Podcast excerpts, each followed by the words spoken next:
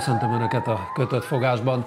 Itt a, az új magyar hang Bogdán Lászlóval a címlapon mindjárt beszélünk róla, hiszen önök is tudják, hogy nem ennek a műsornak, de a műsor elődjének, a szabadfogásnak többször is vendége volt, személyes jó ismerősünk, volt, akinek barátja is volt. Úgyhogy erről is még sok témáról beszélünk, hogy nagyon kérem a szakkollégákat, hogy mindenki fogja vissza magát, mert sok témánk van, és nagyon érdekes témák. Lukácsi Katalinnal. Szeretettel köszöntök mindenkit. Csintalan Sándorral. Jó napot, magyarok! Závec Tiborral. Szép napot kívánok, üdvözlök mindenkit. És Kalap Péterrel. Hát gondolom mindenkit megdöbbentett. A, ugye az a hír, hogy Bogdán Laci ön kezével vetett véget az életének. Megkérdeztem itt a szerkesztő kollégákat, hogy beszélhetünk-e úgy róla, hogy hogy nem feltétlenül nagyon nagy dolgokat vitt ő véghez, ugye, de azért ellentmondásos figura is volt, ezt is tegyük hozzá. Ki hogy emlékszik rá? Hát, annyira nehéz megszólalni, mert ilyenkor tényleg a csend a legméltóbb reakció. Én azért is nehéz egy öngyilkosságról beszélni, nekem személyesen is akár, mert pont július 22-én számomra nagyon fontos személy, még ha nem is személyesen ismertem, Chester Bennington is öngyilkos lett, és amiatt is, meg talán személyes küzdelmek miatt is nagyon érzékenynek érzem magam erre a témára, és hívő katolikusként egy külön tehertétel az, hogy mi keresztények nagyon meghurcultuk valaha az öngyilkosokat, és ezt nagyon méltatlannak érzem, holott nagyon nehéz az élet, és tehát, hogy mérhetően elutasítom azt a nézőpontot, amikor sokan azt mondják, hogy a gyáva volt, aki öngyilkos lett, nem tudja, hogy mit él át, aki az öngyilkosság gondolatával küzd, és akiben egyszer átszakadt a gát, egyszer eljutott addig a pontig, hogy egyáltalán eszébe jut az a gondolat, hogy talán végezze magával, azutána nem menekül ettől a démontól, és én ilyenkor azt tartom a legméltóbb emlékezésnek egyrészt, hogy felismerült akár, hogy díjat, vagy tehát megemlékeznek méltó módon Bogdán Lászlóról, mert az ő örökségét tovább kell vinni, és küzdeni kell azért, hogy tovább vigyük, ne halljon el az, amiért ő dolgozott. De a másik az, hogy tényleg önvizsgálatot kell ilyenkor mindig tartanunk, hogy vajon olyan országot építünk el, ahol az emberek nem akarnak öngyilkosok lenni. Én két dolgot szeretnék mondani. Én személyesen nem ismertem, egyszer egy tévéstúdióban egymást váltottuk, és az volt az érzésem, hogy hihetetlen karizmatikus személyiség. Nekem az nagyon ritka, amikor valakire odaszegeződik a figyelmem, a tekintetem, ha a televízió képernyőjén látom, mert tényleg nagyon sok ilyesmit fogyasztok, viszont ő olyan volt, ahogy ő beszélt, amilyen szépen beszélt, nekem ez volt a, a, a lényeg, ahogy kifejezte magát, az nagyon magával ragadó volt. Ez az egyik, amit így elmondanék. A, a másik pedig az, hogy, hogy nagyon ritka az ma Magyarországon, hogyha valakit példaként oda lehet állítani, mint, mint küzdőtípust, aki, aki valamit végbe akar vinni, akire oda kell figyelni, mert A pontból el akar jutni egy B pontig, és ez a B pont mindenképpen előrébb van. Tehát ő azt vállalta magára, hogy abból a békjóból, amiben ő is és a, a romák cigányok be vannak zárva, megpróbál valahogy kitörni. Pont egy interjú a, a Magyar Hangban erről szólt, hogy, hogy ő ezt a, ezt a küzdelmet folytatja, és milyen nehézségekbe ütközött, és szerintem ez, ez nagyon elismerésre méltó, és oda kell állítani mindenki elé. Nagy és ellentmondásos dolgokat csinált a Laci, igen, de hát engem elsődlegesen azért döbbentett meg, mert hát viszonylag jól ismertem, vagy ismertük, sokat dumáltunk. E, igazából nem tudom, hogy rettentő impulzív ember volt, rettentő hullámzó ember, iszonyatosan tudott lelkesedni, iszonyatosan el tudott keseredni, és a kettőt egyébként együtt is tudta csinálni. Hihetetlen módon jött ki egyébként az egész lényéből az, hogy mennyire, mennyire lobogni tud egy dologért, és hogy mennyire lobogott ezért a, a, Cserdiért, a, a, azért, amit ott csinált, az, az egész országért, a, a cigányokért ugyanblok, meg, meg egyáltalán azért, hogy valahogy igen, kitörjenek ebből a békjóból. Ezben volt az ellentmondásosság is. Én sokszor filóztam, és sokszor vitatkoztam is azon, hogyha én mondjuk Cserdi cigány lennék, akkor mennyire bírnám elviselni azokat a, a kvázi autoriter lépéseket, amiket ő csinál, de az teljesen egyértelmű, hogy ő valamit csinált, és amit csinált, az, az a maga módján eléggé egyértelmű volt, egy, eléggé, hogy mondjam, olyan, olyan értelemben egyértelmű, hogy, hogy más, más, mint amit bárki akart, és rengeteg ellenséget szerzett ezzel. Barátokat is szerzett, most a halál után hirtelen mindenki a barátja lett, megmondom őszintén nekem, ettől elképesztő hány ingerem van egyébként, amit, amit itt most csinálnak politikusok, izé, még ki sem ült a teste, és már szelik maguknak a kis szeleteket, hogy meglobogtassák a, a populizmusok vaszak kis ócska piacán. De tényleg egy hihetetlen figura volt a Laci, és hú, szóval baromi nagy veszteség olyan szinten, hogy, hogy, hogy valahol tudni lehetett, hogy mind, mindig tudni lehetett, hogy ott van. Hogy ő majd jön, és, és elmondja, hogy figyelj, köcsögök. A köcsögözés volt ugye az első botrány, hogy hogy beszél ő a cigányokról, és hát basszus, hogy beszélt a magyarokról. Szóval, hogyha az ember valamit akar, akkor, akkor, akkor, akkor sok mindent lehet csinálni. Én voltam Cserdibe is, és az is egy teljesen vegyes élmény volt meg is ijedtem egy kicsit, felemelő is volt, izgalmas volt, teljesen. Attól ijedtem meg, hogy, hogy valamilyen szinten láttam egyfajta nagyon jó indulatú paternalista, de diktatórikus dolgot, ami viszont egyértelműen olyan értelemben, legalábbis amennyire én láttam, alulról építkezett, hogy találkozott ott az emberek elvárásaival, és elképzeltem, vagy gondolkodtam azon, hogyha mondjuk ezt egy, ezt egy rossz indulatú valaki csinálja, aki egészen mást akar csinálni, akkor vajon ugyanígy működnek ezek a patternek, és erre nem tudok sajnos választ adni, láttunk már ilyet is, de hát itt egyértelműen nem erről volt szó.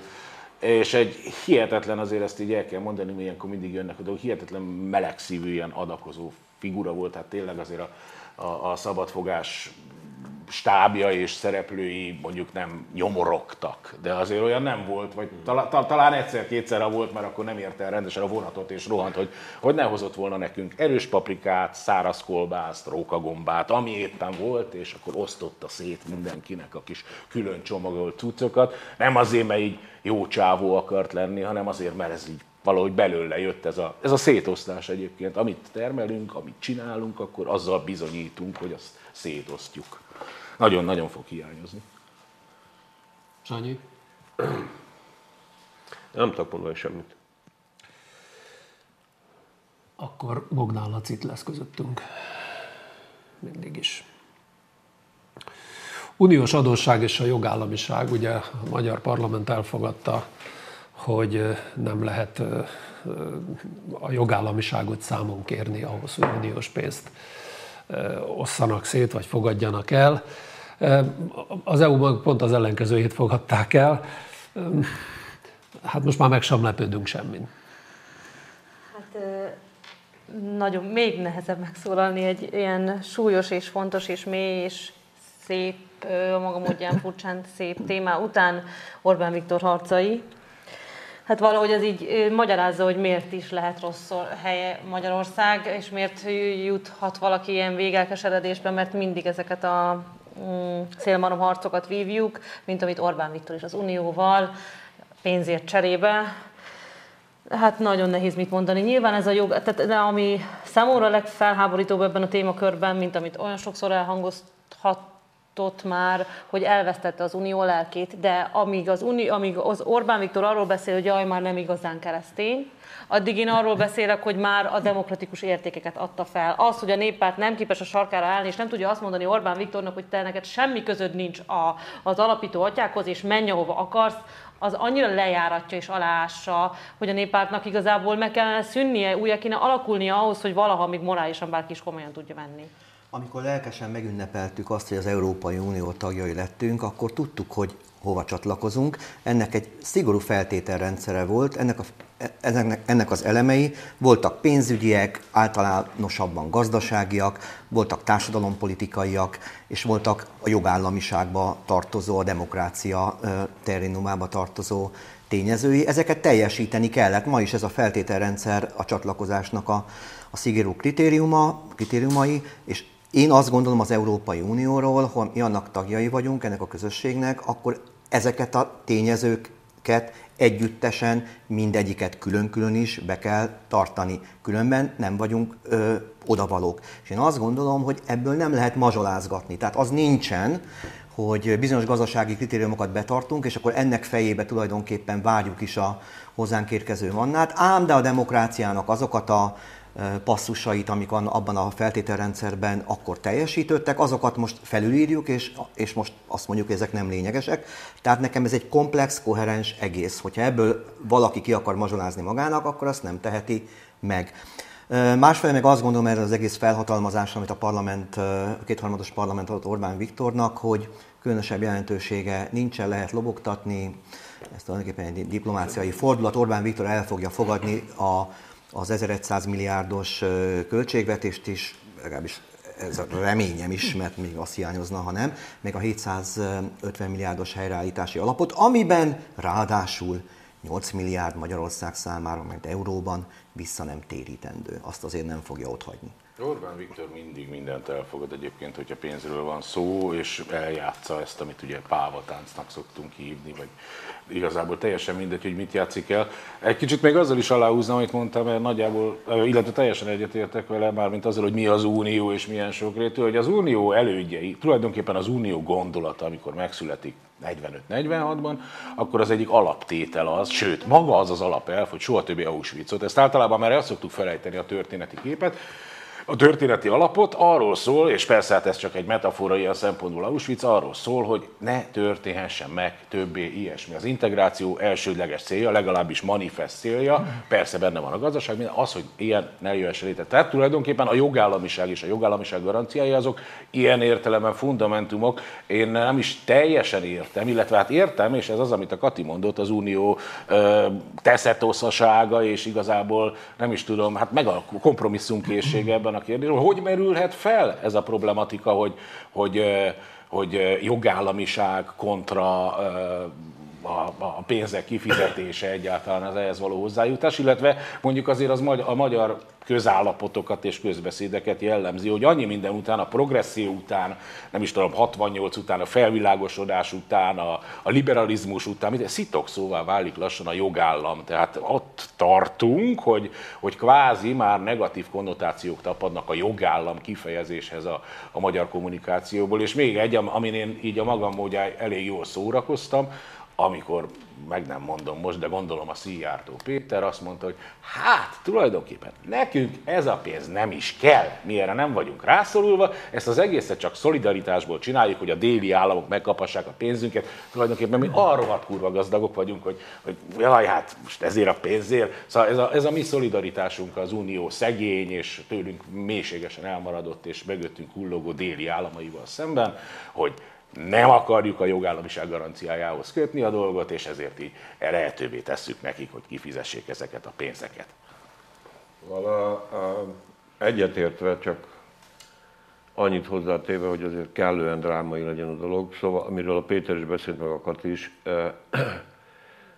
alig fél évszázad alatt ugye ennek az Európának volt több mint 100 millió halottja, két elképesztő szörnyű vérfürdője, ez az a politikai és történelmi tapasztalat, ami előhívta végül is ezt az integrációs szándékot azzal a célral, ahogy mondtátok, hogy ilyen többet ne fordulhasson elő.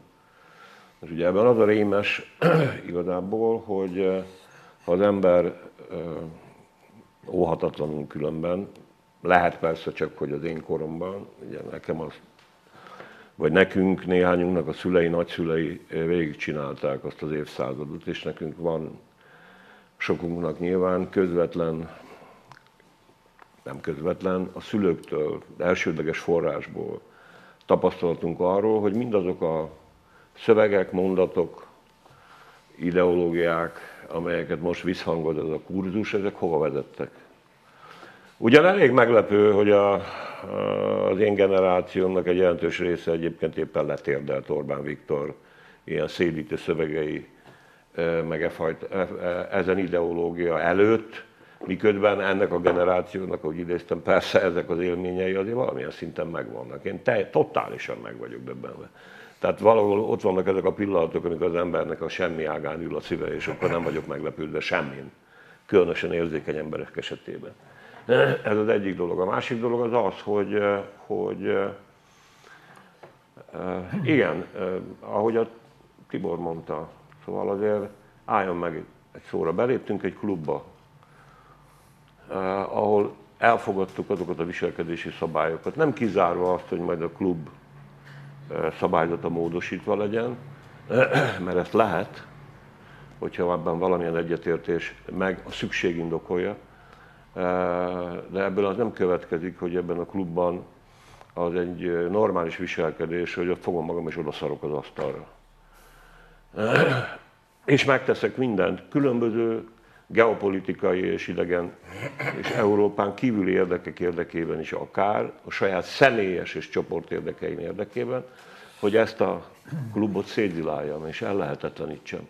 Ez teljes abszurdum, és akkor csak egy megjegyzést még engedjetek meg, nyilván nem lehet minden elemét kitárgyalni. Szóval azt nem észrevenni, moszkvázni, moszkvázni, hogy ez az Orbán Viktor nevű személy attól lett, ha úgy tetszik, európai szintű vagy világszinten is jegyzett politikai tényező, hogy ennek az uniónak vagyunk a tagjai, melynek a tanácsában, ahol ülnek a miniszterelnökök meg az elnökök, mindenkinek vétójoga van.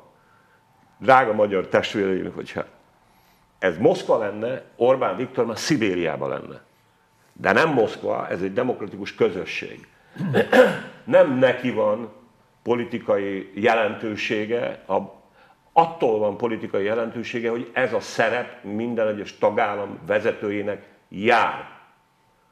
És bizony, amikor arról van szó, hogy akár a migráció kérdése, ez európai belügy, tessék akkor dönteni, drága magyar testvérek, lépjünk ki. Aztán szívjatok, szívunk együtt, oké, okay, én is benne vagyok. Lépjünk ki. És akkor majd döntenek nélkülünk. De azt nyilván ti is tudjátok, hogy legalább annyi magyar, amennyi elég a kétharmadhoz, most komplet hülyének néz itt minket, hogy mit, miről Aha. beszélünk, meg miről beszélsz te Auschwitz kapcsán, meg miről beszélsz két világégésről.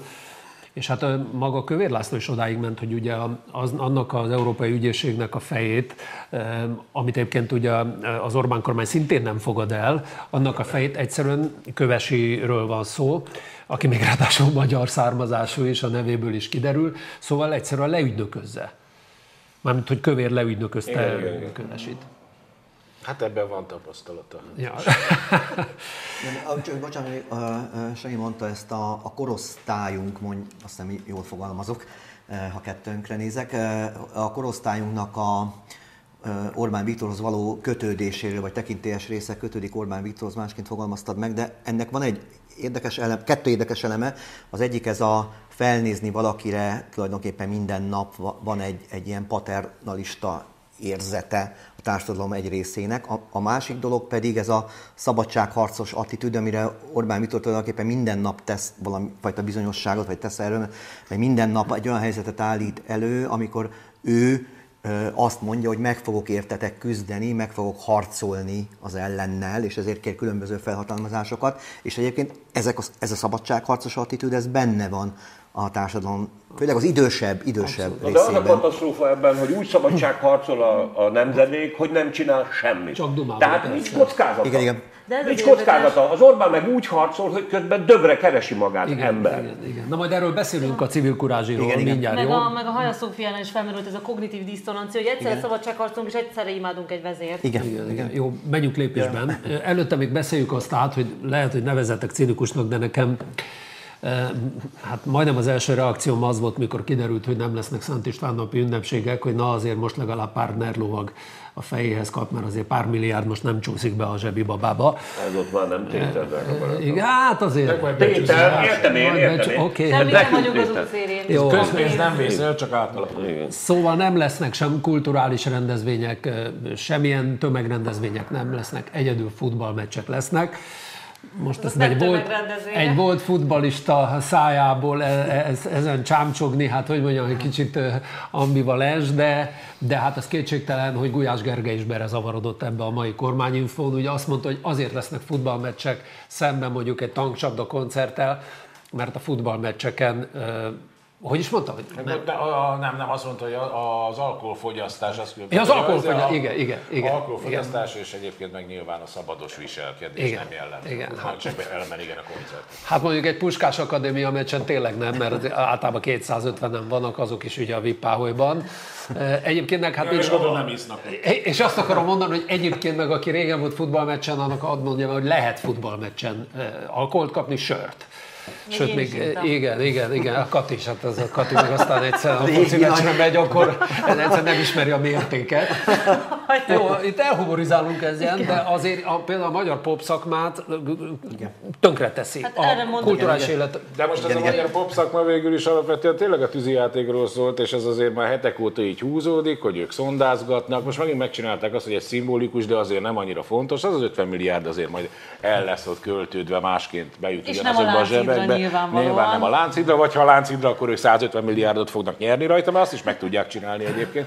Nem egy olyan nagy vasszizdasz. Hogy megint azt látjuk, amit a netadót szokták ennél felhozni, hogy van egy ilyen kvázi ők nem is tudják eldönteni rögtön az elején, hogy ezt hogy lehet eladni, hiszen hogy a tűzijáték az mindig ilyen menő dolog szokott lenni, kivéve amikor jön a vihar, de arról a Demszki tehetett, amikor jött a vihar.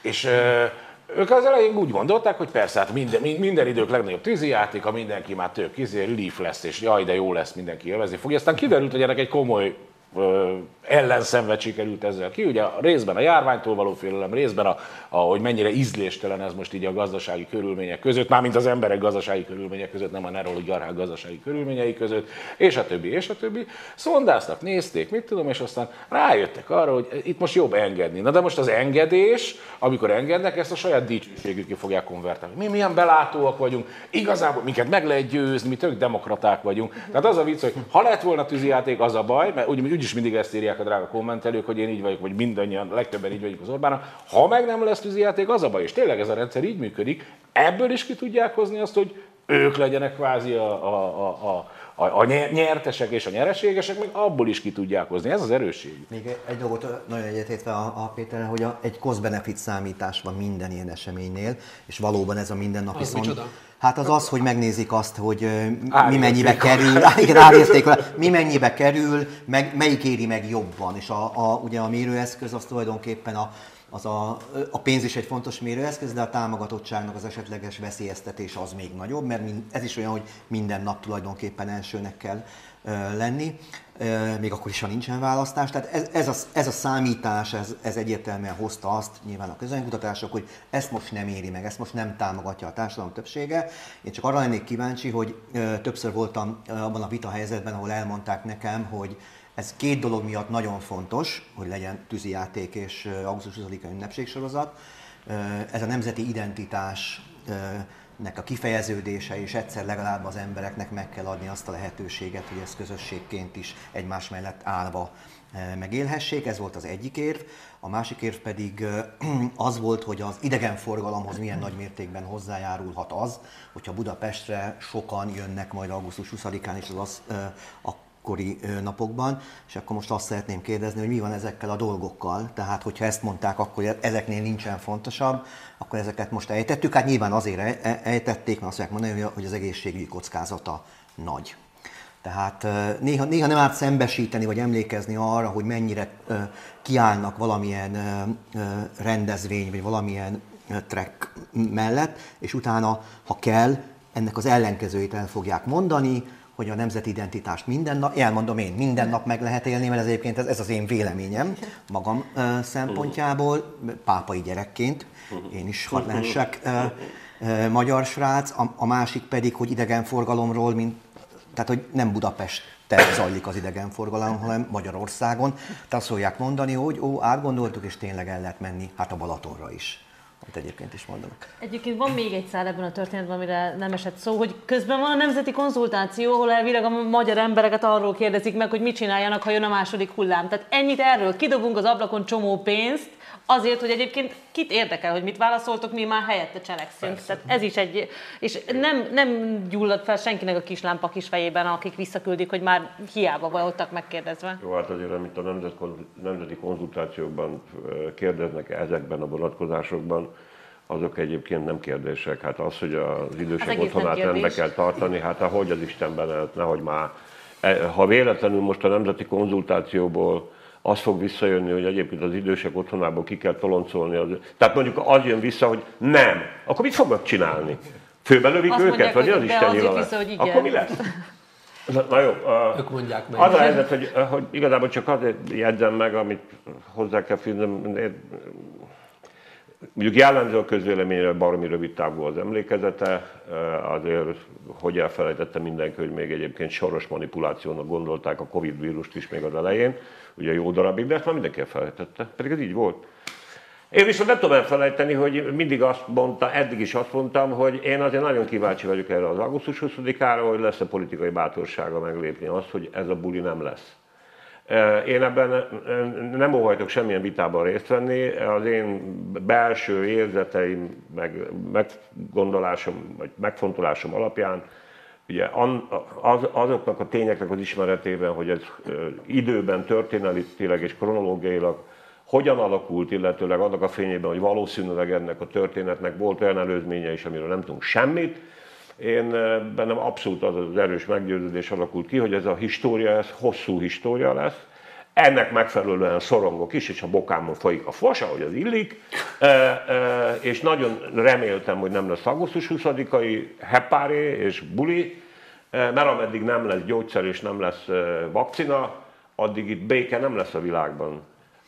Már hogy Covid vírus tekintetében, és pont, és hogy ez mikor fog megtörténni, hát nem Rövidesen, ha minden igaz, most már két, kettő, kettő ö, vakcina is túl van az emberi tesztelésem, úgyhogy Jó, Sanyi, én csak egyetlen egy dolgot tudok ezzel összefüggésben, ami optimizmusra ad okot. Van barátom, ismerősöm, rokonom, aki az Amerikában dolgozik a Tevánál. Hú, hogy fogják szeretni ezt a vír, antivírus ellenesek, meg a izék.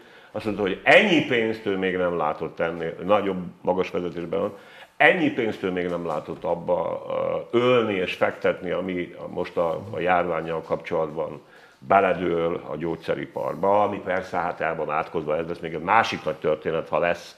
Én persze megyek, tehát én oltatom, jó, családomat csak az is. újabb összeesküvés Igen, igen. elméletekre azért gondoljatok bele egyébként, hogy ezen a rengeteg lélegzet- lélegeztetőgépen most, amit vásároltunk, mennyi tűzijátékot lehetett volna venni? Ja. Ja, és milyen érdekes áron voltak ezek a légeztetőkben, de még Tibor, hadd kérdezek valamit. Tehát te azt mondod, hogyha ezek a bizonyos mérések azt mutatták volna, hogy a társadalom elfogadná még azt is, hogy augusztus 20-a legyen, még akkor is, hogyha így állunk egymás mellett a rakparton, akkor szerinted megtartották volna? Hogyha ezzel legalább ekkora értékű egészségügyi kockázatról nem számolnak be az orvosok, akkor igen. Tehát én azt látom, hogy az adatok azok, ha nem is mindent visznek, de nagyon sokat érnek. Tehát én azt gondolom, tehát a kérdésedre válaszolva, hogy valószínűleg igen. Egy országban, ahol a 10 parancsolat gyógyítja a rákot, ott nyugodtan lehet mondani, hogy egy nemzeti identitást erősítő tűzijáték esetében a Covid az hatástalanná válik, tehát nekünk már van vakcinánk a nemzeti identitás. Bedobtak volna ilyet. Egyébként egy dolgot hagyd tegyek hozzá, nem tudnak azzal a tényel mit kezdeni a Covid-dal kapcsolatban, hogy a nyilvánosság globális. Tehát, hogyha mondjuk ez a nyilvánosság nem az a nyilvánosság lenne, hanem mondjuk 30 évvel ezelőtti, ahol egyébként nem tör be ez a világválság, ez a pandémia ezen módon a mindennapi életünkbe, akkor azért egészen más lenne itt a Ja. kommunikáció, az biztos. Amúgy én meg lennék tűzijáték nélkül a vakcina után is, tehát minden éven egy marhaságnak tartottam ennyi pénzt kidobni erre.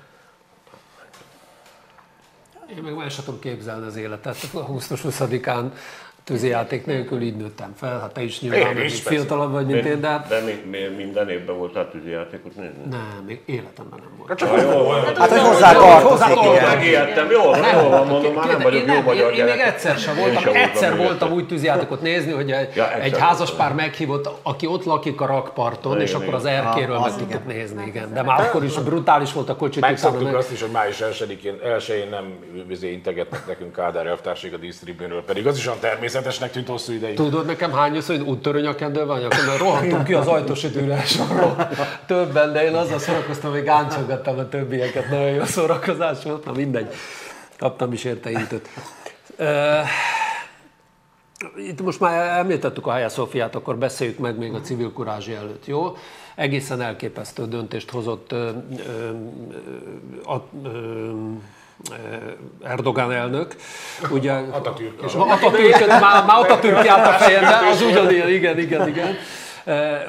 Tehát, hogy azt, hogy tulajdonképpen vissza minősítette mecsetté a Hagia Szófiát. Na most ennek ugye az az előzménye, hogy a, amikor 1300 körül az oszmán seregek elfoglalták Bizáncot, akkor a világ egyik legszebb, legrégebbi keresztény templomát mecsetté nyilvánították, és Atatürk elnök volt talán a 60-as években? 34-ben. 34-ben, amik, aki ö, aztán legalábbis múzeummá ö, alakította át, nem visszaadta a keresztény templomi státuszát, de múzeummá alakította át, és minden ö, két felekezet ott megkapta a maga erekjéit, és hát erre lépett ö, most Erdogán elnök nem fogják elhinni, minden keresztény ország nagyon érzékenyen reagált, egyedül a legkeresztényebb ország Magyarország semmilyen módon, semmilyen módon nem reagált erre az egészre. Én ugye kedves régi barátom, most nem tudom, hogy meg kitagad, de most már aztán végképp az egy Trisztán, de tényleg nagyon jobban voltunk, és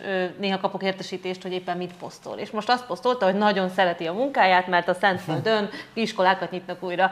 És olyan végignéztem az oldalát, hogy na és akkor mondott-e bármit is a Haja Szófiával kapcsolatban, kapcsolatban, és hát hogy, hogy nem, az üldözött keresztények megsegítéséért felelős államtitkár nem tartotta érdemes megszólalni ebben a kérdésben, ami még jobb, hogy ami az általa is szervezett vasárnap.hu portál, ami egy ilyen keresztény mázzal leöntött vérmes propaganda portál, már egyébként szóltak nekem, hogy nem szabadna olvasnom, meg beszélnem róla, mert tényleg szinte bűnre visz föl, annyira elborult az a portál, és most én is megtapasztaltam, hogy abban a vasárnap.hu-ban már szinte felmagasztalja a keresztény portál, Erdogánt, hogy a bédekkeres ateista nyugatnak hozott döntést Atatürk, hogy ezt múzeummal alakítja át, mert hogy nagyon meg akart felelni a nyugatnak, és jön Erdogán, és szakrális helyé változtatja, és mert hogy tudhatná a nyugat, hogy ezt a csatát már 1456-ban elvesztette, vagy lehet szerintem nem ezt a évszámot használja, mert az a Nándor Fehérvár, de akkor már lehet, hogy összekeverem, vagy ő rontotta el, de a lényeg az, hogy ezt már középkorban...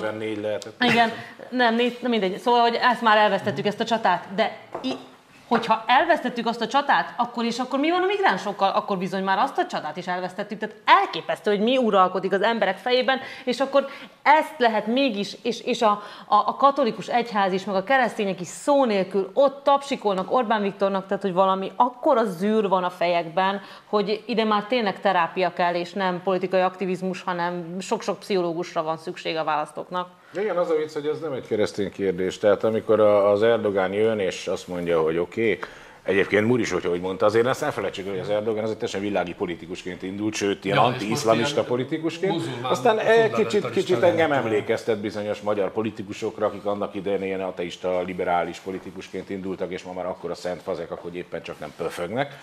Tehát az Erdogánnak is van egy ilyen pályaíve, és így ő is egyébként úgy csinálta, hogy nálunk is szokták, hogy a, a, annak idén a dolgozó nép követelt. Emlékeztek tényleg, hogy felvonulók kérték, és akkor ebben volt ilyen paródiája is, és oda mennek a részek felvonulni, mit kér? Stovinski manók tánca! Na hát ott is van egy CÖF, ugye a Törökországban, amelyik kérte, azt felszólította Erdogan elnököt pár évvel ezelőtt, hogy mecsetté alakítsák vissza az Aja Szófiát, és hát Erdogan elnök természetesen demokratikus politikusként nem tudott más tenni, mint hogy engedett ennek a népi követelésnek de ez nem a világ keresztényei elleni támadás, ez könyörgöm, egy világi múzeum volt, a, a világ egyik elképesztő kultúrkincse, ez UNESCO örökség listán ott van.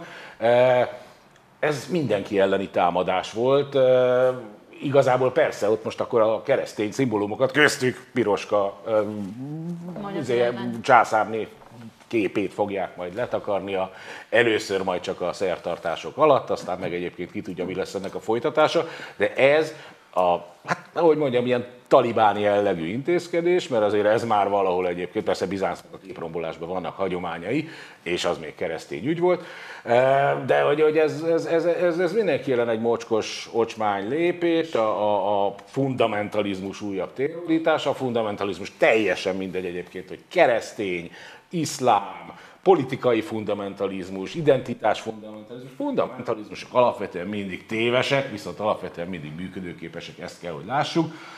Az, hogy a magyar kormány meg nem tiltakozik, hát ezt azért nagyon jól tudjuk, hogy miért nem tiltakozik az Erdogán nekünk a cimboránk lényegében azt csinál, amit akar, de ez, amit meséltél, ez a, ez a, ez a, ez a fajta, hogy de legalább szakrális hely, ez nagyon aranyos. Ez nagyon aranyos, és igazából van is benne logika. Tehát azért én, én azt becsülöm bennük, nem, rohadtul nem becsülöm bennük, de valahol szórakoztat, hogy legalább gondolkodnak egy kicsit, hogy vicces marhaságokat mondjanak. Ilyenkor kell is. Én azért, ne legyél már ennyire kiszerű Igen, ez egy nagyon markánsan keresztény is. Tágabb értelemben is persze igazad van, és a keresztényeknek enged már meg, hogy nekik még inkább legyen szívügyük. De egyébként annyi érdekes, hogy mondjam, ilyen szinte klónszínű testvériség van az Orbán meg az Erdogan között, mert ugye ezt a dolgot most egy ilyen jogi trükkel van alátámasztva, Igen. mert hogy ott a helyi földhivatal Igen. Érzékelte, hogy ja Istenem, hát ez még a vizének a muszlim, vagy iszlám vagy mit tudom én, melyik iszlám felekezetnek a, a, a tulajdoni lapján van telekönyvezve ez a buli, és hát nem tudnak most mit csinálni Hája Szófiával, hát vissza kell adni a jogos tulajdonosnak, hát ezért így nem megy. Ez az egyik dolog, a másik meg, ugye ebben az a rettenet, és nem akarok uh, uh, uh, agyaszomorító lenni, de hát azért azon érdemes elgondolkodni a kedves közönségnek is, hogy kik kell, kik a politikai egyre inkább egyre markánsabban a politikai szövetségesei annak az embernek, aki most vezeti ezt az országot. És hát nem gondolom, hogy el lehet odáig jutni, hogy mindenkinek komplett történelmi víziója legyen, meg mondjuk a szorongása jó tanácsadó, meg, meg egyáltalán. De hogy ezek az indulatok, az ilyenfajta érdekek, az, ez a fajta gondolkodásmód pont az, és ezzel nem vagyunk beoltva, ami bizony a véres konfliktusok megszületéséhez vezet. Föl kéne tegye ez a szerencsétlen nép magának azt a kérdést, hogy ez a nagy kurutoskodás, amiben idáig minden alkalommal belebuktunk, de úgy, mint a szabályosan beleszaladtunk a böllér késébe. Minden alkalommal, amikor ezt tettük, hogy ezt a hagyományt, ezt érdemes folytatni. Ezzel együtt én nekem az a nem mint hogy most megkért volna a Sanyi, hogy felfessem a politikai víziómat. Úgy látszik, hogy nekünk neki kell menni a böllér késének, és akkor fog ez az Orbán rendszer is bukni. Mint ahogy minden előző rendszer, az a három, így bukott meg. Nagyon nagy probléma az, hogyha az ember politikai idolokat gyárt. Tehát az, hogy, hogy Erdogán egy idol, hogy Putyin egy másik idol, mert annak az a következménye, hogy, hogy azt a szemét, mivel idol, de és ha nélkül kell tudomásul venni, de és ha nélkül kell szeretni, imádni. És ha ez így van, akkor az ember olyanokra kényszerül, mint amit elmondtál, tehát tulajdonképpen meg kell hasonulnia önmagával, belül biztos, hogy egy erős feszültségnek kell lennie, mert nem tudom elképzelni, hogyha valakinek van egy nézetrendszere, egy nagyon régóta fölépült identitása, akkor ezeket a váltásokat egy pillanat alatt el, el tudja végezni. És hát ami a legtragikusabb, hogyha vannak ezek az idolok, akiket imádni kell, akkor az ember elveszíti a gondolkodás képességét, elveszíti a józan ítélő képességét, elveszíti ezek ilyen szociálpszichológiai megközelítések, az alter, alternatíva képzés mindennapi szükségletét. Tehát az, képe, igen, tehát az, hogy szükségünk van arra, hogy ne csak egy dimenzióban gondolkodjunk, hanem lássuk az, az alternatívákat. Itt, itt nem látják az alternatívákat, te Erdogán hozta ezt a döntést, tehát ez a döntés jó, és ezért nem szólalnak meg, és hát ezt majd nagyon fogják bánni szerintem egy idő Egy fél mondatot engedjetek meg, szóba jött, nem tudom, hogy tervezte, de hogy a, a lélegeztetőgépekből most ennyit, néhány darabot a valamelyik kipcsak testvérnek. Kirgizek kaptak. Igen, tehát néhány darabot. Igen. Hát ebből a több ezerből, ami nekünk van egyébként. Igen, de, azt, azt akar, de nagyon érdekes ez, mert egyébként nyilván lehet medializálni Kirgizisztánba is ezt a dolgot, meg itt is úgy, ahogy. De most tizenvalahány ingyen lélegeztetőgéppel Szerintetek bármilyen módon lehet egy társadalom, egy ország, egy partnerország gazdaságát, vagy egyáltalán bármiért valamilyen módon egyáltalán, vagy a kapcsolatokat, a kereskedelmi kapcsolatokat felélénkíteni. Ez személyes biznisz. Tehát 12 lélegeztetőgépet, apám csak akkor adok oda ingyen e, nemzetek vagy országok közötti kapcsolatban, hogyha ott van 12 olyan fontos ember, akinek majd abszolút szüksége lesz. Tehát magánbizniszé tette, privatizálta a külpolitikát is Orbán.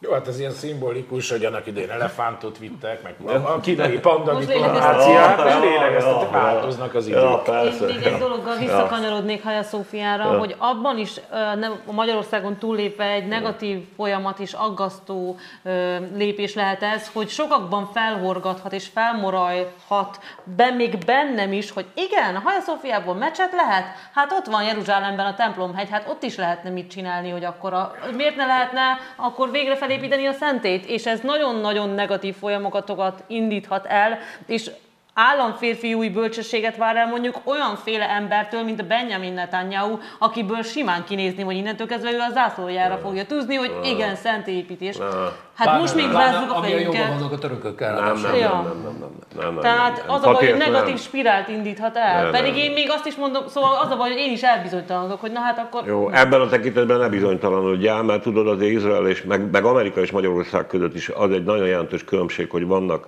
hogy is mondjam, vannak intézmények, és vannak olyan emberek, akiknek, akik az intézmények szabályait az jellemzően be is akarják tartani. Izraelben a legfőbb ügyész eltiltotta a miniszterelnököt az igazságszolgáltatás, a rendőrség és egyéb igazságszolgáltatásra foglalkozó intézmény körüli babrálástól. Ott ezt megteszik. Ez az ország nem, nem akarom ide idézni, hogy Sanyi is ki akadjon, ö, nem akarom idézni most Kertész Ákost. De egyébként ezt finoman megírta Mára is. Dettó ugyanezt. Nem végtelenül rossz véleményem van a Netanyahu-ról, de ebbe egyetértek a Sanyival. Tehát az egy sokkal, hogy mondjam, egy- egy bevett ilyen, ilyen tánc állandóan ezekkel a problémákkal, és a templomhegy problémák. Nekem is eszembe jutott egyébként a templomhegy, mint analógia, amikor azt először olvastam, de, de valóban az egy, az, egy, az egy ilyen szempontból más szituáció, viszont abban szerintem teljesen igazad van, hogy egy spirál beindulhat. A fundamentalizmusok Máshol. nagyon sok helyen Sok helyen. törnek, és Igen. hát igazából eszünk, a, ki a francnak jutott volna eszébe az Aya Sofia, mint tényleg egy, egy látszólag egy nemzetközi kulturális, de egyébként politikai és szemléleti konfliktusnak ez lesz majd Igen, a, igen. majd a, azért bármi jöhet. Civil kurázsi. Újra visszatértünk Magyarországra.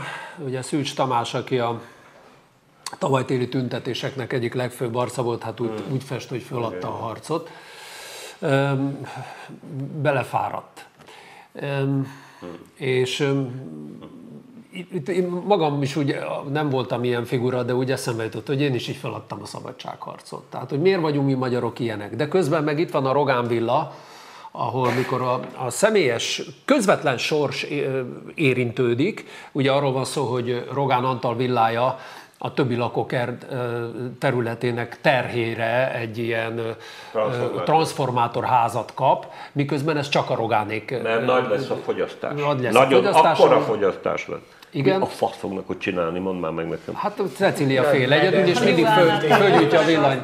Az kevés hozzá. Nem, sosem volt Jó, medencefűtés. igen, nem is ez a Nekem lényeg, sem. hanem a- az, hogy, hogy tehát ott viszont leszálló kivilágítása.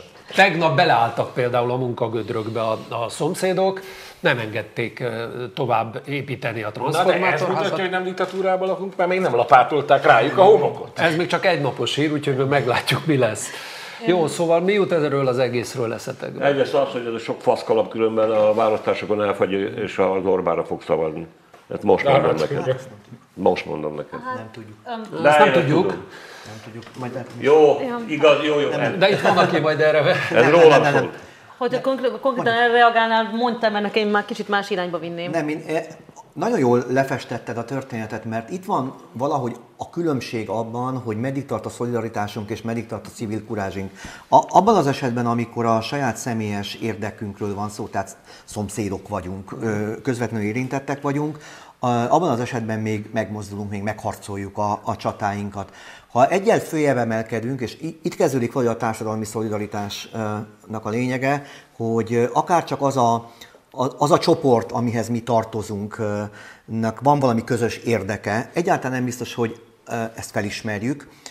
Ha felismerjük, tegyük fel, hogy a pedagógusok mondjuk felismerik, a következő lépés az lenne, hogy valahogy összeszerveződjenek és belássák azt, hogy együtt többet érnek, mint külön-külön. Itt a szomszédok összegyűltek, tehát egy, egy viszonylag szűkös tér, saját érdek. De a következő szinten már nem érnek össze a személyek, mert ugye szét vannak tagolva, eleve egy szakmáról van szó, akinek a képviselői Battonyától Nemes Medvesig emlékszünk rá, ugye, és erre a fordulatra, tehát, hogy elhelyezkednek mindenhol, és nem tudnak olyan formában megnyilvánulni, nem is segít nekik a politika ebben igazán, nincsenek meg azok a terek, ahol ők meg tudnák fogalmazni a, a mondataikat, és, és szélmalomharcok vannak. Van valaki, aki az élére áll, küzd egy darabig, nem látja háta mögött, tehát elmondta ugye a támogatást, de ebben én nem kárhoztatnám a pedagógus társadalmat, és nem, kár, nem kárhoztatnám ezeket a csoportokat, ugye egyesével. Ez egy olyan mentalitássá vált, hogy a, szerintem a nyilvános terek ebben nagyon ludasak, hogy azok megszüntével, az érdekérvényesítési me- mechanizmusoknak a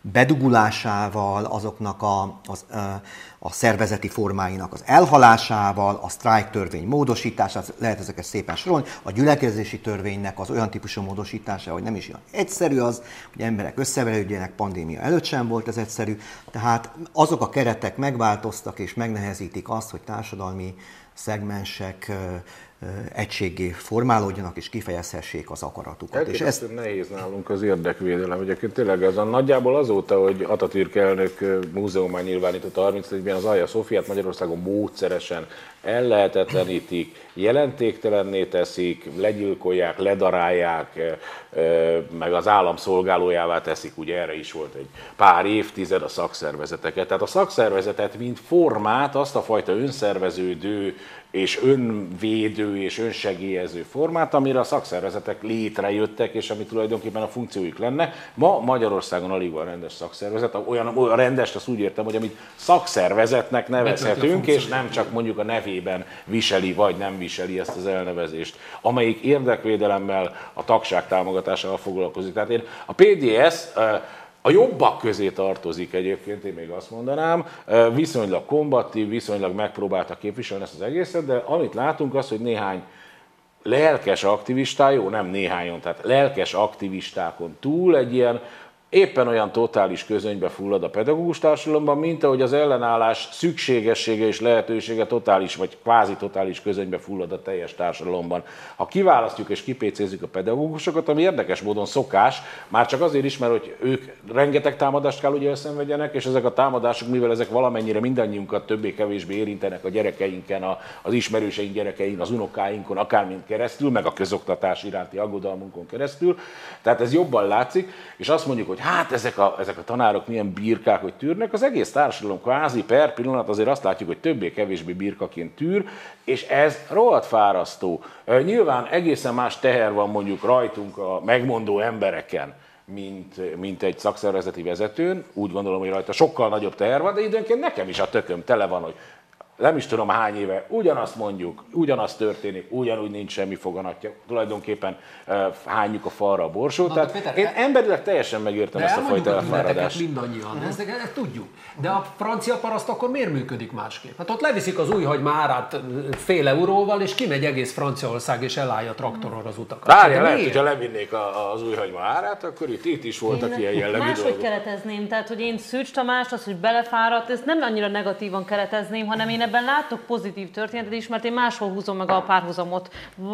Én összekötöttem szubjektíven Bogdán László és Benedek Tibor elvesztését is, két teljesen más történet, de valahogy mind a kettőben azt érzem, hogy belebetegedett az egyik abba, hogy megfeleljen a tökéletes elvárásnak, Bogdán László is abba veszett bele, hogy meg akart felelni, és akkor ott van másik két történet, itt van Szűcs Tamás vagy Füzes Ádám atya, aki szintén meghurcolta a propaganda, aki egy elismert katolikus pap, és nagyon volt, és nagyon szépen emelkedetten tette közzévállalta nyilvánosan a döntését, hogy ő kilép. És egyébként a, a, ahhoz képest, amit írt, most már válaszolnának elmondta, hogy azért nem csak a magánéleti szál volt a döntése mögött, hanem az egyház kritika is, hogy az egyházi légkört nem érezte eléggé támogatónak és elégségesnek és méltónak a munkájához. És Szűs Tamásnál is azt látom, hogy ahelyett, hogy akkor belebetegedne és belehalna, és akkor az áldozatunká válna, ő, ő azt arra csap, hogy gyerekek, én küzdtem már eleget, hogyha nem vagytok hajlandóak, magatokra vessetek, és szerintem ez, ez nem nem feladás, hanem pontosan ez az, hogy a civil kurázs itt valahogy fel kellene már piszkálni. Hát olyan nincs, hogy én egyfolytában küzdök, és akkor én megszokom, hogy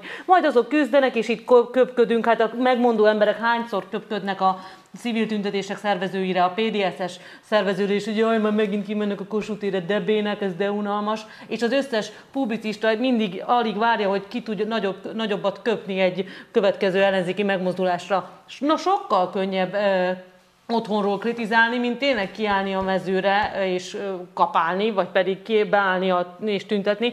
Tehát, hogy szerintem ez inkább pozitívabb, hogyha az emberek már megelégelik azt is, hogy én nem akarok eletetek dolgozni, ha ti nem jöttök, vessetek magatokra, és akkor hát, ha akkor a magyar társadalom észreveszi, hogy na hát, lehet, hogy nekem is meg kéne mozdítanom a fenekem. Már azért nem vonnék ilyen jellegű párhuzamot egy demokratikus szakszervezet többé-kevésbé kombatáns vezetője és az ellenzéki politikusok között. Szerintem ez két teljesen különálló dolog. Ne, nem, nem civil aktivista, tehát hogy például Szűcs Tamás is szervezett tüntetéseket, tehát most úgy értve. Ja, tehát, hogy hát nem- egy szakszervezetnek elvileg ez feladata De is hogy, lenne. és hidd el, hogy megköpködték őket sokszor. Minden, min- minden jövőbeli politika előtt ez egy nagy kihívás, hogy itt mások a hagyományok. Tehát egyszerűen ez nem csak azt a korszakot öleli át, amit a Péter elmondott, mondjuk például, hogy hogyan változott Magyar, Magyarország szakszervezetmentes vezetté, hanem ebben direktben benne van az elmúlt 30 év.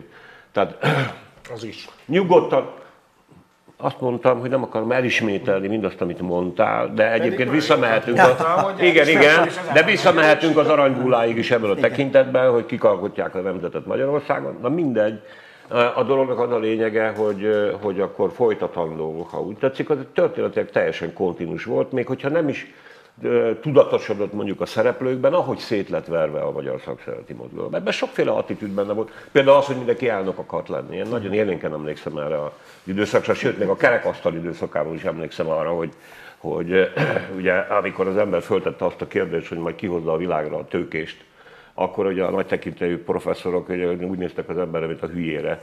Mert hát azért tőkés nem volt, most akkor hogy lesz? Ki fogja a világra baszni őket? És hogy fognak megszületni a piacgazdaság? Kikből fog állni? És azok hogy jönnek a világ? Jó, mindegy. Aztán erre megkaptuk a Na mindegy, meg, meg, meg, meg. De az első pillanattól kezdve, mondjuk a, a, voltak olyanok, és a Magyar Szocialista Pártban is voltak olyanok, nem mindenki, meg egyáltalán, hogy igen élénk volt az igény arra, hogy szakszervezetmentes övezet legyen. Ez olyan szinten sikerült, hogy ugye szervezetileg szét lett verve az egész szakszervezeti mozgalom, ripityára, elemeire, hogyha mondjuk egy ilyen, volna egy ilyen szakszervezeti mező, azt úgy tessék most elképzelni, hogy ott nagyjából olyan, olyan lehet, mint, a, mint egy sivatag, mint egy kősivatag, ilyen kődarabok vannak, amelyeknek egyébként adhatunk olyan nevet is, hogy felszámoló biztosságok, vagy, vagy vagyonkezelő központok, kifosztották őket. No nem csak az állam egyébként, mert a szakszervezeti élet egy jelentős része is. Hát azért erősen fosztogatott, és ülnek ma volt szakszervezeti üdülőkben egyébként itt-ott, ott Balaton lelétig, akárhol, magántulajdonban. Most ebből nyilvánvaló, hogy ha egy szervezet attól erős, hogy van tagsága, van pénze, ezek mind nincsenek. Előbb-utóbb eljut a jogfosztásig is, ami megtörtént ugye a munkatörvénykönyv vonatkozó paragrafusainak és a szakszereti jogosultságoknak a felszámolásával. Hát bizony akkor borzasztóan nehéz a helyzet, egyébként egy folyamatosan épülő önkényuralmi rendszerbe. És akkor itt végül is, ha úgy tetszik, csak egy megjegyzés erejéig fontos szűcs, annyiban, hogy egyébként amikor őt megválasztották, akkor tudnia kellett, hogy, hogy ez a helyzet. Ennek tudatában kell elvállalni. Amúgy meg egyébként a személyes döntéséhez igen, annyiban gratulálok, hogy az egész szar nem ér annyit, hogy belehallják. Egy dolgot szeretném még hozzátenni, én is beszéltem meg most, Sándor hosszasan elmondta így a, a történelmi kereteket, meg a, a, a szervezeti nehézségeket, hogy hogy lehet civilként ma működni, vagy bármilyen érdekképviseleti funkciót ellátva. Az egyik az, hogy nem menthetjük föl persze saját magunkat, és én sem akarom fölmenteni az egyént sem. Tehát mindenkinek meg kell tennie azt a pici lépést a saját terénumán belül, amiből ami arra vezet, hogy amit ő gondol, azt mások számára is elmondja. Hogyha ez egy családi kör, akkor ott áll meg a dolog, de ha már egyel tovább mer menni, és a mert azt azért használom e, itt kifejezésként, mert ugye ha az ember valami civil szerűséget csinál, meg ellenzéki véleményt e, fogalmaz meg, és megkapja a Soros Bérend, Soros ügynöknek a, ö, címkéjét, akkor nem biztos, hogy könnyedén veszi. Valószínűleg, ha ránk ezt mondanánk, sokat láttunk, hallottunk, kaptunk mindenféléket, ezt el fogjuk tudni viselni, de azt nem, egyáltalán nem vagyok biztos abban, hogy bárki, aki egy vidéki kis településen él, és ö, ebbe a hírbe kerül, és veszélyezteti az állását, Igen, akkor de eh, még egyszer mondom, ez nem ment föl mindahányunkat az alól, hogy nem mondjuk el a véleményünket ott, ahol tudjuk. Szerintem csak így lehet komplex egy társadalom, és így, így, így lehet az, hogy, hogy a, a különböző nézetek meg tudnak jelenni a nyilvánosság előtt, még ha az egy szűkös is. De azért a szamizdatban nem kéne visszamenni, mert pont azt látom itt magam előtt, ha jól látom, hogy szamizdat magyar nem. Még annyit a szakszervezetekről, tényleg azon rögtem, hogy eddig azért minden tehát a, a, tulajdonképpen elég minden hatalom, minden rendszer fenntartott magának úgynevezett sárga szakszervezeteket, vagy ilyen dísz szakszervezeteket, amik szakszervezetként ugye alátámasztották az ideológiát, gazslád. Most igazából a Gaskó bukásán látszik, mert azért ez egy szép nagy bukás volt, hogy a Fidesz annyira nem érdekli, vagy annyira nem érdekli a szakszervezetiség, hogy már ilyen, ilyen kiszolgáló sárga szakszervezeteség szükség. Egyszerűen ez nem létezik számomra. Már régen így van. Társadalmi vagy munkás összerveződés, vagy alkalmazotti összerveződés, leszarják. Figyelj Péter, egyetlen egy dologért élt, most sok mindentől eltekintve a vasút a szakszervezet, mert ha a vasút, meg ugye miről szól a szakszervezet? Drága tulajdonos, ha és amennyiben akkor meg nem tetszel, akkor én gazdasági kárt fogok azzal okozni, hogy én szervezett munkás vagyok, sokan vagyunk, leállunk, nem dolgozunk. Ennyi. Ami észrevehetetlen, azzal nem lehet zsarolni. Ami ingyen van, azért nem fizetnek. A gaskóéknál egy darabig ment, meg hát nem is a gaskó erre az érdekes, hanem volt a mozdonyvezetők szakszervezete, biztos emlékszel rá, meg talán. Ugye hát ott, ott azért, amíg volt egy tökös vezető, de, de végül is a sivatag az nem, azért ezt nem lehet simán az Orbánék nyakára húzni. A sivatag az nagyjából 90-es évek közepére, végére kialakult. A rendszerváltás Igen. óta Európában szinte minden évben Magyarországon van arányában a legkevesebb Igen, sztrájk. Azért azt nem mondhatjuk el, hogy a rendszerváltás óta Európában Magyarország a legjobb helyzetben levő társadalmak egyike lenne. Igen. Ez a két szám szerintem azért elég sok mindent megmagyaráz. Nem telt el 20 év, hogy Lendvai Ildikó beemelte a magyar közbeszédbe a lélegeztetőgép fogalmát, Hát most, lám. most, és lám, most már fizetőeszközé zsálódott, ugye? Amellett, hogy hát nyilvánvalóan egy egészségügyi eszköz. Érdekes módon most arról nem szóltak a hírek, hogy ugyanazt a fajta típusú lélegeztetőgépet, vagy csak egyáltalán lélegeztetőgépet, de a kórházellátó fele annyiért vette meg, mint a külügy. És hát ugye az utóbbi időben a külügy ezer számra vásárolja a lélegeztetőgépet, miközben azt hiszem 60 valahányan vannak lélegeztetőgépen, tehát az arányok hát kicsit furcsák. Na most erre mondhatja azt a fideszes szavazó, hogy most már nektek az is fáj, hogy az Orbán Viktor fölkészül egy valamikori katasztrófa helyzetre. Igen, furcsa, mi meg ugye azt mondjuk, hogy mi már annyi helyről láttunk lopni, ezt a fajta bagást, hogy már nem, ők még a határkerítésen is milliárdokat ki tudtak síbolni, hát akkor, akkor, akkor miért pont a lélegeztetőgépből ne? Ami ugye a legkevésbé ellenőrizhető, mert azt, hogy ezek hol vannak, mennyibe kerültek, ugye még titkosítják és is mi van őket. a dobozban egyáltalán? Mi van a dobozban? Orbán Viktor úgy tartott sajtótájékoztatót, hogy a háta mögött föliratozva volt, hogy egészségügyi célra nem használható. Hát szóval... Ráadásul igen, ezért, tehát hazafiatlan vagy, ha felteszed a kérdést, hogy mi van a dobozban, hazafiatlan vagy egyáltalán egyáltalán, hogyha, és nemzetietlen és járványpárti, lényegében egyébként ez milyen szép ősi metafora, izé, vagy nem, annál sokkal ősibb metafora az, hogy ilyen, ilyen kórterjesztő, pestis terjesztő valaki vagy, hogyha ezeket a kérdéseket felteszed. Egyébként szerintem a magyarázat egyszerű, a kórházellátó nyilvánvalóan megnézte a listákat, és ahogy én szoktam vásárolni, megnézem piaci alapon. Még a külük kiküldte a fürkészeket és a portyázókat. Hát a fürkészek és a portyázók ezt találták. Tényleg, ezt is elfelejtettük, hogy többet nem is mondom, tényleg azt sem tudjuk, mi van ott. Most mondtál, Sanyi, tényleg. És hogy elment?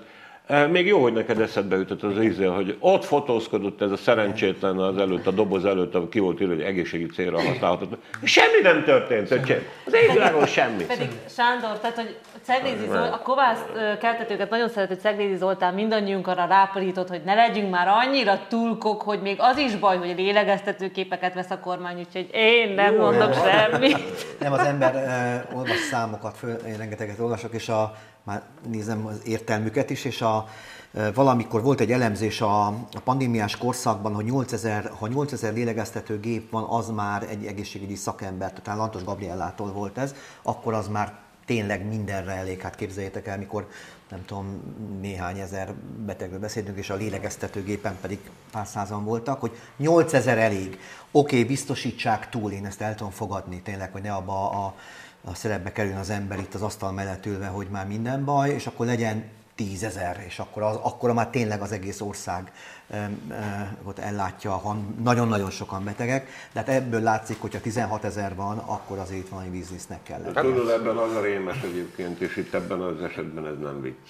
Hogy kurvára fontos kérdés, mi van a dobozban. Mert lélegeztetőgép az alvási apnoa ellen használt eszköz is, Igen, igen. lélegeztetőgépnek számtalan technikai izéje van, számtalan módon eh, juttatnak a szükséghez képest számtalan módon juttatnak oxigént, levegőt az ember szervezetébe, és az a lélegeztetőgép, amit olyan nagyon meg van mutatva, ugye sokszor látjuk, ott hason fekszik, az a szerencsétlen inkubálva van, meg mit tudom, élet-halál között lebeg, a között a lélegeztetőgép között, ez is lélegeztetőgép, amivel rátesznek egy maxot és oszkrémet. Az is lélegeztetés, amikor azt a két trutymót bedugják az orrodba. De hát ezek annyira nem ugyanazok, hogy ez valami Jó, hihetetlen. de hát majd fél év Na jó, jó, jó, jó. lesz neki a sikerpropagandák, hogy Magyarország a élejáró országok között van az alvási apnoé kezelésében, mert rengeteg apnoé kezelés. Na de ebben egy probléma van, tudod, hogy egy ilyen gép mondjuk max. 200 Jó, ezer hát forint, az oké. meg 18 évették. Drága szakkollégák, Millió. ami viszont exakt és mérhető, az Igen. az idő.